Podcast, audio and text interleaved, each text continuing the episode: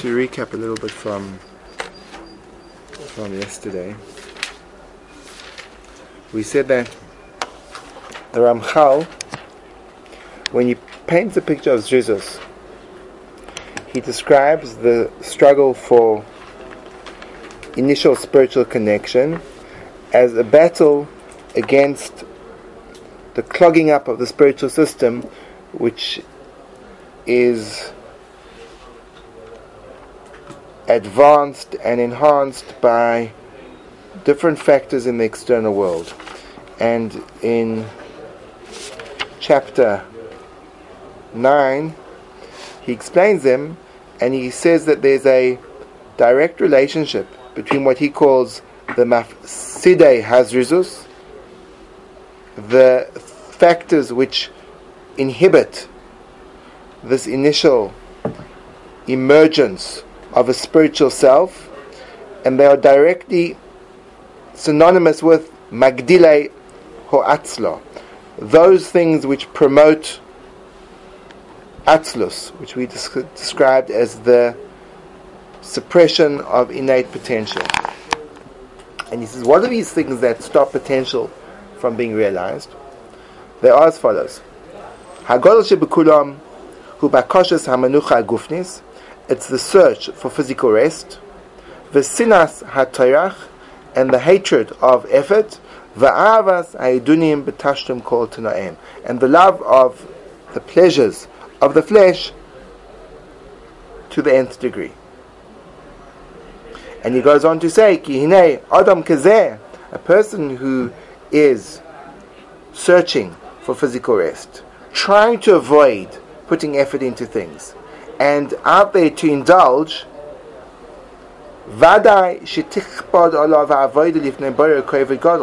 Spiritual endeavors become dulled and suppressed. The burden of his life doesn't allow for him to go beyond the limitations of his search for physical satiation. It's a very interesting thing. It's a very interesting thing that we don't do, we don't appreciate the degree to which the indulgence in the physical world is a compromise on our persona.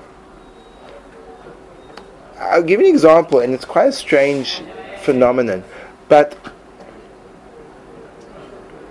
I would suggest that, I mean, in yeshiva, it's, it's quite interesting, but in the world, the whole area of, of, of, of physical pleasure has reached in the Western society, in the affluent Western society, has le- reached new levels in terms of the kind of pleasures being offered and the degree to which those pleasures are being offered, to the extent that something as basic as feeding your body has shifted from nutrition to recreation.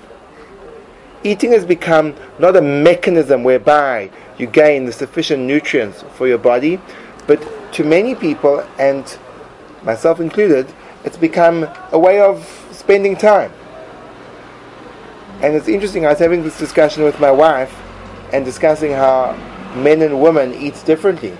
Because I think food has become such a focal point in modern Western society. I don't know if there's ever been as many restaurants and coffee houses and the variety of foods. People growing up in the backwaters of universe South Africa and England never were exposed to anything but a very, very standard version of food. I don't know if you missed that era, Dean, but like it was like the, the, the most exotic food that would ever be possible to comprehend was a Chinese restaurant. There was nothing, nothing beyond that. There was no, sushi had not yet been invented in the Western world. It wasn't. It was or your your selection of food was pretty limited and there were far less physically restaurants around. So food has become a major issue. And I was discussing with my wife the notion of recreational eating over a sandwich, some tea on the side, and a little biscuit to dip gently in the sea until it got to the right level, level of consistency that you could just put into your mouth and it would melt gently on your tongue. And as I was sitting there, between biscuits, of course, focusing on her, between biscuits, of course, and she was speaking to me uh, we're discussing, this is actually fictitious, but we did have the discussion. um, we're discussing the way pe- the reason why people eat, and she said, probably based on me primarily, that she feels that men are into food, um, whereas women are into eating. So I said that's interesting. Uh, I thought the two kind of would often go together. she explained herself by saying that women eat for an emotional need. Something goes wrong, and the best thing you can possibly do is eat a chocolate bar. Just, it's, it's, it's, it's, cause and effect. If something goes wrong, you will eat chocolate, and then it's unclear. And then, the un- and then is, the and then is, will you feel worse? Will you feel better? Will you feel? I'm not clear what the and then and then is, but there's an emotional need. In other words, you don't you don't value the chocolate. So you're not into the chocolate, whereas I'm into the chocolate. I'm to the texture, I mean to the taste, I mean to the consistency, I mean to the way it kind of caresses my tongue, or my tongue caresses it as it gently makes its way to the back of my tongue and then slides down my throat with just ease and deliciousness. Not that I'm into food, I'm not, I'm not, I'm, I am. So, so it's a different kind of experience when you, when you, when you're eating for food and when you're eating for emotional satiation, but both of them move the shift, they shift the focus of the act of eating from one of the nutrition providing enough sustenance so that my body can continue. That's where it's shifted from to this act has an intrinsic value in itself. And therefore, the factors which come under consideration aren't nutritional. So I don't choose the meal that has the best balance of nutrients for me at this particular point of time. Rather, I choose the meal that's the tastiest, even though it may be nutritionally counterproductive. It's one nafkamina practical halachic difference. The other one is that hunger doesn't really play such a major part. Ironically, people don't need to be hungry to eat. So what's happening on, on, on an interesting physiological level is all these built-in mechanisms for eating that the body is designed to provide us with, we, we're playing havoc with them. Because hunger is kind of, okay, a body says to, to me, me and my body, we have a bit of a dialogue.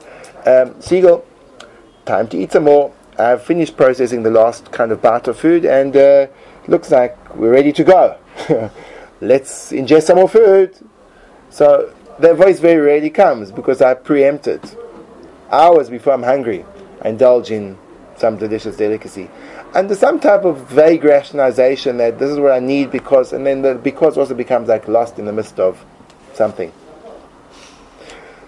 It's a very interesting point. It's a very interesting point that, that that's called a magdilei ha'atzla. Because when a person becomes into food for food's sake, so it becomes a limiting factor, not a becomes a very limiting factor in many different areas and not a enhancing factor. Just let me illustrate how those factors become limiting a person becomes then he becomes used to food as recreation, and then he starts to actually need the food for recreational purposes. And when he's deprived of that kind of food stuff, he actually like experiences something akin to withdrawal. He feels that a little bit. I mean, it's an extreme example, but a little bit like an addict. That you need it, you can't not have it. Um, and that's really limiting. Addiction's are always kind of limiting for proactive behavior because you always get stuck back and so you can't do certain things, you can't go certain places. The way the Ramchal beautifully puts it, he says, Will you stop your meal to go daven mincha? You just sat down, imagine. There's one mincha going on. There's one mincha going on, and you have just been served the most delectable, medium rare, 500 gram three inch thick sirloin steak.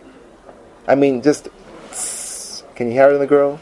Mm, lightly charcoal brown on the top, slightly pink in the middle, crisp and deliciously tender. And you're about two forkfuls through, and you've got this entire majestic vista of the steak in front of you. And as your fork is gently headed with tremendous art of the culinary expert and placed upon your tongue, the call comes for minche, minche, minche, and the spiritual chimes of that call somehow sound dulled at this point in your life. So you say, hmm, is there another mincha? so the voice comes out, no. So you say, so then you start to come up with elaborate reasonings which are halakhically based as to how better it is when you daven by yourself. And you start to say that, you know, the truth is, the truth is, there's no real halakhic mandate that you have to daven with 10 people.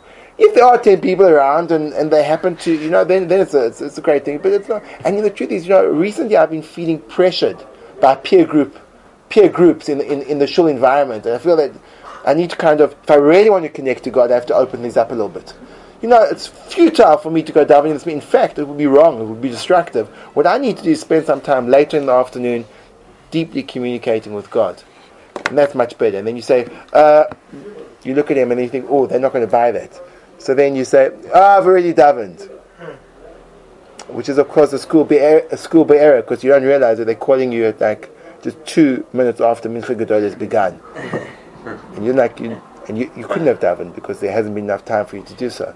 So they say, oh, oh, sorry, I meant chakris, I meant chakris. So what happens is, like, this, this stake starts to take over your life until it throws Tefillah B'tzibur down the drain, and then, then it starts, lies start to come in, and then they, they creates more lies until you start to develop whole philosophies. So generally, this happens once, and once it's happened once, it tends to happen again. So what happens is the next time you're in the midst of a meal, now it doesn't even have to be a sirloin steak. It can be you simply, you know, munching down your pastrami sandwich, which I'm not scoffing at, and someone calls for mincha, but you've already come up with, it seems familiar, so this rationalization sounds true. So you say, no, I'm, I'm going to daven later, thank you. Now, what happens when you when you daven later? Is the mystical communion that you anticipated between you and the Creator in the forest actually take place? No, of course not. What happens is you keep on busy, and then you realize, oh gosh, it's almost sunset. I better go and daven, and then you can't find a place to daven, so you you just like find a, a room somewhere, and you rattle off in three seconds flat. Provided no one's been calling you for supper, because then you could always just daven Ma'ariv twice because you're annoying because. so do you understand how Magdila Atzla inhibit even the potential? You never even get on the train for spiritual growth because there's too much other stuff pulling you in different directions. So that's that's that's in terms of that's called tanugim. Bakoshat tanugim. That's when a person is a pleasure seeker. When you're a pleasure seeker, I'm not talking about you know other terms of illicit pleasures. I'm talking about kind of what's looked upon the world as completely respectable. You never see like people you know protesting outside restaurants saying that this is this is, this is ridiculous. What are you doing here? How dare you go into a restaurant? This is a destruction of humanity. I haven't seen that. I haven't seen that. I mean, maybe we should do it. We should start placards and. Used to happen in front of McDonald's. Okay, for different reasons, right? Yeah. Not because they felt like you know people are indulging in their tivers. They felt whatever. Um, so I, I, that's where you see where this um, relationship to the physical world becomes distorted, and as a result of this distortion of our relationship to the physical world, it has a lot of toxic implications, uh, first of all, for, for emotional development at a basic level, and obviously for something more sophisticated, which is spiritual development. But then, on the other hand, who's going to give up their steak? Who's going to give up their cake and chocolate? Who's going to give up? And I hate to hate to do it to you in this. Who's going to give up their rugelach? Do you know what I'm saying? You're going to give it the rugelach for? Yeah, I don't care for rugelach. Okay, so that's, we, we found your strong spot. it could be it's a din in your in your taste buds, not a din in the rugel. Nevertheless, the point is that you see this. You see that that, that physical physical pleasures limit. They limit. They limit and they distort and they stop spiritual development. Spiritual development even meaning in the sides of integrity. I'm, I'm I don't want to go into the field of the temptation, other temptations of the flesh, because I think there it's blatantly obvious to the degree that the expression, the word cheating, has become associated with infidelity, having an extramarital affair. When people say that person's been cheating, the average usage of the word, the normal usage of the word, is in relation to a person having an illicit affair. In other words, it's become synonymous. So you see that that's, that's a product, that's a product of physical desire. A person who has a family and a relationship, what's going to pull him away from something which can be a long standing, deeply fulfilling connection to another for a temporary fling is not going to be his rational, sound self. It's going to be something else. Something else. Yes? So you see that this the, the, the involvement in the things which accentuate physicality deprive us of a spiritual connection. There's an actual deprivation that starts to occur. Um, and when that deprivation starts to occur, this is a chiddush of Atzlus, when that deprivation starts to occur, Taiva brings in its wake depression. Because the Ramchal says over here that the foundation of Atzlus is the suppression of self. The suppression of self we've termed as afar. Afar meaning when a person's latent potential is buried, he senses it on a certain level, and he bears the deep frustration of not being able to express himself in the truest sense, which becomes a very depressing thing. And it manifests inactivity, and inactivity leads to inactivity, and it leads to a state, a brooding, sad state of mind. So that's really, it's really bad. It's really not good. That's not healthy for anyone and you see people, you see in, in fascinating stories about people, let's say, who've, who've, overcome a struggle with weight. I recently read a story about a man, I think his weight was 500 pounds. 500 pounds. And he describes how he couldn't, he literally would leave his house four or five times a year. He wouldn't be able to get out. He couldn't walk more than a few meters because his, his body couldn't contain the weight and he was obviously diagnosed with a, a series of maladies. And he tried fad diets here and there, but he never really succeeded. And he went into this diet, and he lost over 330 pounds. Like he was, he like requested surgery, but whatever didn't. He felt there's something wrong with putting it in someone else's, and he like made this decision, and he literally changed his entire relationship to food. And the modern thrust in dieting is to move away from the notion of a diet. Because a diet by implication means that it's an aberration from your normal set of eating and to redefine your relationship with food. And ultimately, the, the direction that it's going in, look at food as something that's there to make you live and not to kill you. It seems so simple. Now, one of the articles I've read recently is it says that when a person eats in tune with his body, what happens is that everything starts to work better. Because if you only eat when you're hungry, it means now you're eating at a point in time when the body has given you the thumbs up for more food. So obviously it's digested easier, and it kind of creates a cycle of a person on a purely physical level being in a very different place. So you see how another kind of effect of atzlus is when a person overeats, he literally becomes inactive. It's the post Shabbos cholent shlof. And one of the most glorious things about Shabbos is overeating at lunch and feeling like almost incapable. I mean, I, I, have to I have to stumble to my room. Can't walk. I stumble to my room after I've had like three helpings too many. So I'm like, I'm feeling so grotesquely stuffed that the sleep doesn't come upon me. It oppresses down on me. I mean, like I wake up bamboozled three hours later and try to find my bearings, and, and then I realize I'm religious and I'm in Jerusalem and all kinds of stuff. so, um, Yes, so that's that's that's that's a problem. That's a problem.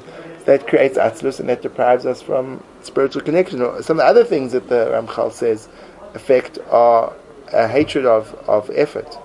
So again, um, for this we invented the remote control. In other words, that the thrust of modern technology is to limit the amount of effort needed to do anything. So when a person becomes habituated in this, again, it's extremely limiting.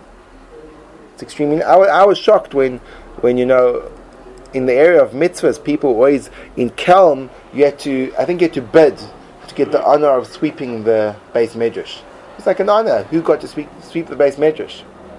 So to contrast that, I once had a discussion in, in South Africa because there's not a really significant reform movement, so all shuls are orthodox.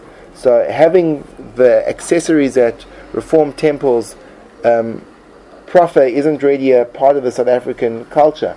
So when I was speaking to a person and like they were discussing their pathway back to Judaism, and they mentioned the fact that they were really surprised, they felt really not at home when they walked into an Orthodox shul.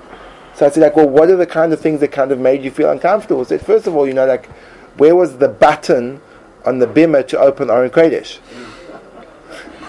and like, you know, and like having men and women separate and like not having like musical instruments, I thought it was like really, really odd. Really odd, really strange.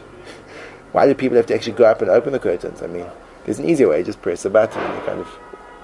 You did that? No, I Oh. was going to bring up a point that I remember in elementary school, the teacher would always say to the students, "Who wants to be the monitor?" Which is the person who goes to wipe the board or to sweep and things like that, and everybody would raise their hand. It was an exciting thing to do. Now, one would probably because they seemed maybe more important, but excluding that, it was also to get out of your seat because you're sitting there with atzlus, and when you get out, you're moving around. So somewhere along the line, we've lost that feeling of like I want to do that, you know, like It's not the only thing we've lost, Phil. Have you seen a child? You- I, I, I'll introduce you to some, some of my children, maybe like on every afternoon from like four till six, and um, you you speak to a child in the course of say three sentences, the word "why" will come at at least come up at least three hundred times, because a child's got this incredible curiosity about the world, and they want to know everything that and how it works and why it works and when does it work and what happens to us? We could literally have like a Martian landing in front of us, and you would say, "Sorry, sorry, you're no way. You move aside. Do you speak English? You green monster. Move aside. Like we, we, we what, what, what happened? Like the kind of the whole the whole system is closed down. So, so the one option is to maybe to go back to nursery school and learn the tricks, or maybe we can do something with ourselves right now. But that's the other thing. So it's this, kind of this this, this lethargy Samuel, you'd like to share something with us? Are you sure? Asha? So there's this, this, this leth- lethargy, lethargy which sets in at some stage of our lives, and we, and we look for every possible way. I mean, I've illustrated before that when I'm sitting and learning at a table and I need to pick up a, a reference book. So my first reaction is to look and see if it's within arm's length. And if it's not, so then I, I rethink if I really need it. And if I really do need it, so then eventually I'll spend those extra five seconds getting it. And it's bizarre. Five seconds worth of effort I'm trying to save myself. Um, it will often happen with me when, uh, in the most, you, check yourself, create a self awareness of how many effort saving devices you put into play in your every, everyday life. You know, the way you arrange your shoes in the morning for more convenient slip on. I mean, if, then if you do that, yeah. Sometimes it's for convenience and efficiency. Other times it's for.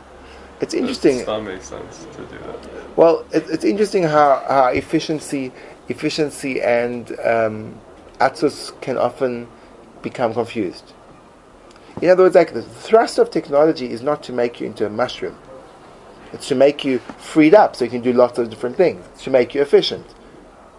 But the, the often the result is you become a, a mushroom.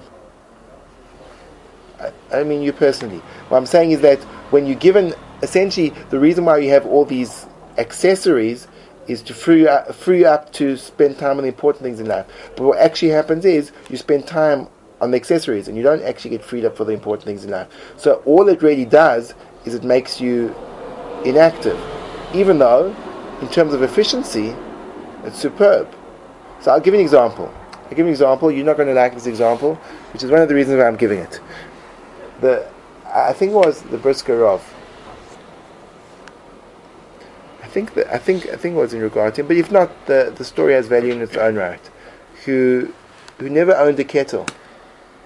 Now, if you don't own a kettle and you want a cup of tea, means you have to go and you have to make a fire and you have to get water And I just imagine like you know your average cup of tea that used to what making a cup of tea meant back in the day. It was a, a proper mission. A proper mission.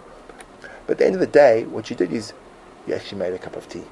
Now I'm positive that the cup of tea that you drink after lighting the fire, hoisting up the water from the well, pouring it into the teapot, taking the tea leaves, and gently straining them in the teapot after the water's boiled after 20 minutes, however long it will take, I imagine that that cup of tea is amazing. On the other hand, when you have a kettle, so you can make the same cup of tea, and I'm sorry using tea as in American context and kettle and pot in the same breath. Uh, coffee, same thing. So when you have that cup of coffee or tea, so it's it's very efficient. You saved yourself 25 minutes of useless labor, but you understand that you lost something in the process. So, for example, I'll give you an, give you an example in halacha. You've got two shuls. One shul is closely located, and one shul is further away.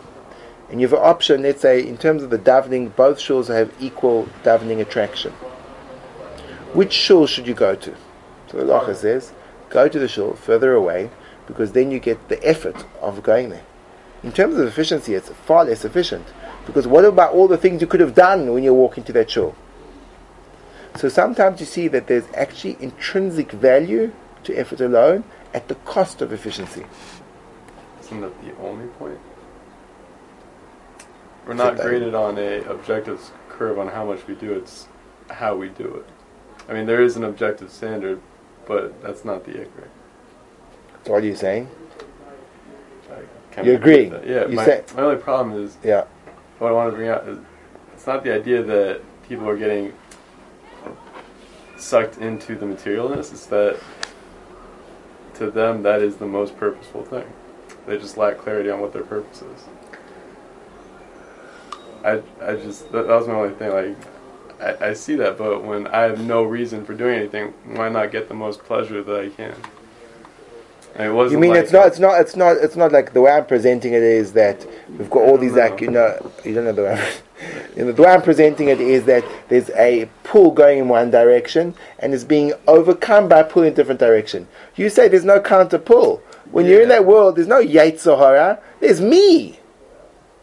Yes and no. I'm saying Uh. in the Horror world, there's no plot. Like, why not just do this? Why not? What's what's Like, I don't. I don't have. There's no end goal. There's no world to come. There's no. So I'm, that's I'm not saying real to me yet. You, there's two. There's two points. I think Uh. even in that world, even in that world, a sensitive thinking person can see the distraction. but still, even if you see the distraction, you don't have something to latch onto. You don't have an alternative. Exactly. So, it's kind of like people that stay in abusive relationships. Because okay, obviously it's bad for you, but yeah, but there's no alternative in that world that they're in. There is no other option. I'm I'm saying clearly it's bad, but it's- even if I understand it's bad, it's all I have and it's all I've experienced. So if I don't have awareness of something else, then eh, why would I have zerizus for it? What's the example? Like, for example, some like what I was trying to figure out, like with your example of the old Baal Tshuva problems, is that it just seemed like they were shifting the mindset from, oh, I've been shifting all my purpose and focus towards money, money, money. Oh, and now it's just God, so I'm just shifting the focus to, oh, so Torah, Torah, Torah, Torah, not the inner workings of what's really going on. So here it's more so like, okay, so I've just shifted my external focus of purpose here to another external focus of purpose here as opposed to the actually effort and what I'm trying to get out of it and do with it. So all of a sudden they've been shown this other pur- this other thing, but it's amazing, but it's still kind of the shell of it. They've been shown something, but nowadays I feel like the problem is that we just don't have any awareness of that whatsoever. And even when you come to Israel, it's just kind of like a lot of people just kind of go, okay, yeah, so it's a similar kind of like, all right, it's my life. It just kind of looks like this now. But it's still not addressing the root of the problem. Which is that like clarity of like, okay, so this is how you did things before. Well, now this is just how you do it, but it's still a very external thing. It's I think I think I'm getting a sense. Okay, fortunately we ran out of time, but we have to um, yeah, we have to explore this further. I think this is a relevant topic. I think it's something that we all deal with on a on a daily basis, and uh, I think it's a it's an apt continuation of zerizus. And zerizus again is the first step in our in our growth, and we have to think about what we thought about previously was the way we move our bodies, and now we've added on to that the way we relate to the physical world, and we've I suppose discussed um, how food plays a crucial role in that, and uh, now we're moving on to accessories of inactivity which create efficiency but sacrifice effort. So let's see where this takes us, John Thank you. Yeah.